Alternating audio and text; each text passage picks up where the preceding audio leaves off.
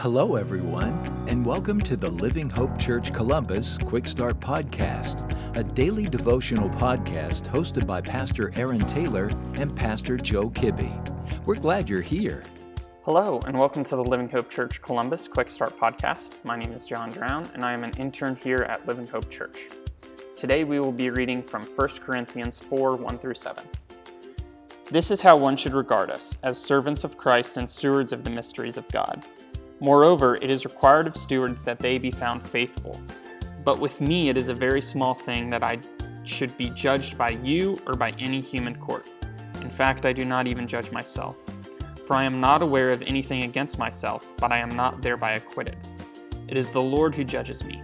Therefore, do not pronounce judgment before the time. Before the Lord comes, who will bring to light the things now hidden in darkness, and will disclose the purposes of the heart. Then each one will receive his commendation from God.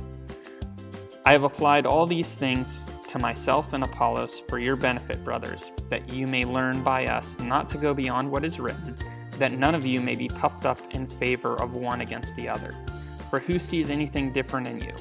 What do you have that you did not receive? If then you received it, why do you boast as if you did not receive it? If you follow sports to any degree, you're probably familiar with at least one rivalry. For me, it's an American classic the Boston Red Sox versus the New York Yankees. If sports isn't your thing, there's plenty of other examples of this tribalistic mindset. Ivy League schools, vehicle manufacturers, movie franchises, and the best example of all, politics. In the early days of the church, different apostles had been to different places or even the same place preaching the gospel. Each of them brought their unique experiences, backgrounds, and skill sets to how they conveyed the message of Christ. We can even see this in the four Gospels, both in their styles and how their authors, authors emphasize different aspects of Christ's life. Some in the church in Corinth began to fall into this tribalistic mindset based on their own personal feelings about the separate apostles, and this was dividing the church.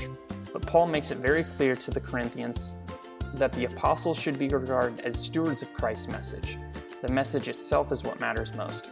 Is confident enough in this as to say he won't even bother with judging whether his is best. He will simply leave that up to the Lord.